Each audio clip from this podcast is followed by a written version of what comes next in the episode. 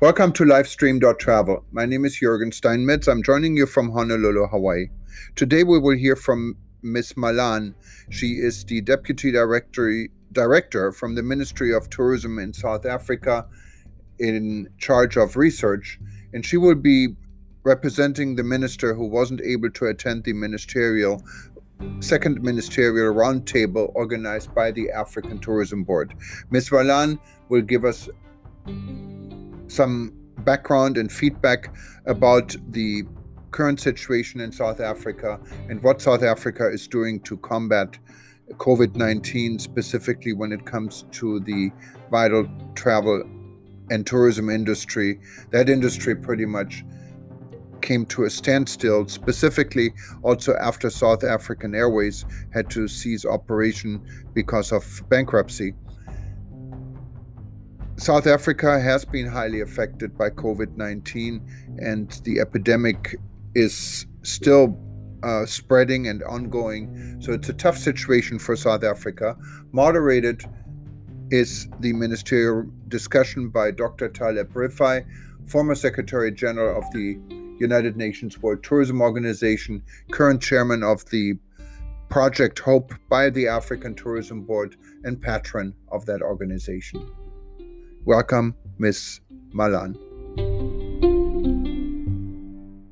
If you can answer that question and maybe comment a bit on what we heard from the ministers from Nigeria and from Tanzania. Thank you very much, Dr. Rifai. And um, once again, apology from my minister. She would have really loved to join this important discussion. Um, and thank you for the opportunity to take part. Yes, um, let me say that um, in the beginning of, of 2020, um, all indication was that South Africa is going to have a very good tourism year. But then we had the pandemic, and um, for the last couple of months, that brought the sector to a complete stillstand in, in, in South Africa. And as a result, um, we have lost um, part of our tourism supply throughout the value chain um, due to business closures. Um, and we, we, we do see and we see best case um, experiences from other countries and other parts of the world that are in a better fiscal position than um, South Africa is. And they were able to provide for businesses in distress and, and therefore saving the supply side of, of their market. Um, the South African government has also introduced a number of, of relief packages, um, some specific to tourism, others um, across uh, the value chain.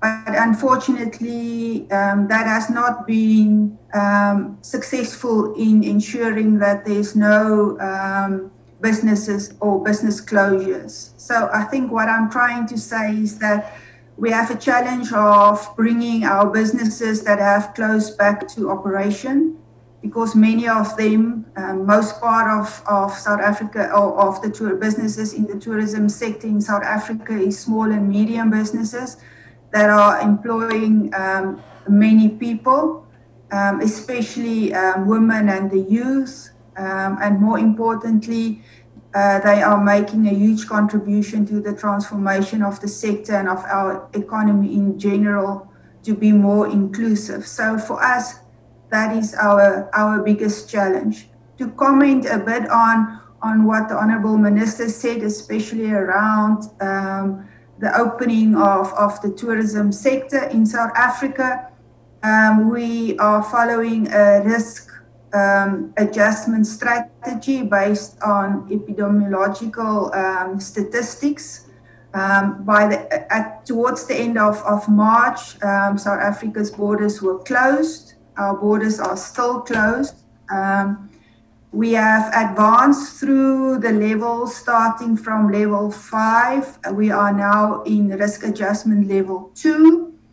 Um, from level four uh, till now, slowly but surely, the tourism sector has the opportunity to start to operate again.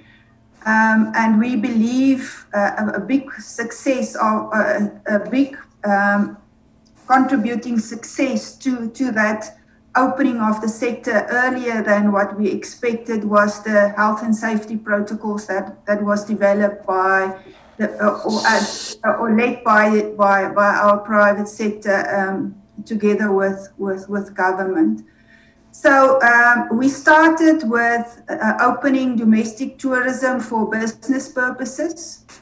Um, at that point, it was only you were only allowed to travel for, for, for business purposes, and you had uh, had to um, have proof that you are traveling for business purposes.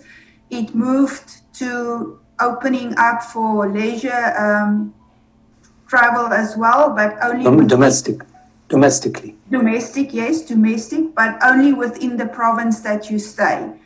So um, you were not allowed to cross borders, provincial borders, under level three. We are now in level two, and for domestic, you are now um, permitted to travel across borders for any purpose, and our domestic airlines are also flying. So it is within using any mode of travel, but only domestically. International borders are, are still closed. Thank you very much. Thank you so much, Mr. Malan. You said exactly what I was going to say. I think South Africa is a good example of how to activate domestic tourism. We have identified in ATB three stages for dealing with this pandemic. One is keeping businesses alive, two is domestic and regional tourism, and then we go to international tourism. We can't just jump to international tourism at once now. And I think South Africa is doing exactly that. Thank you so much, Ms. Malan.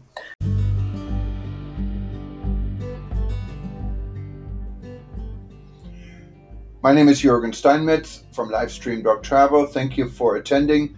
We will have more podcast coverage and coverage on eTurboNews on the second ministerial roundtable discussion organized by the African Tourism Board in Africa. Thank you.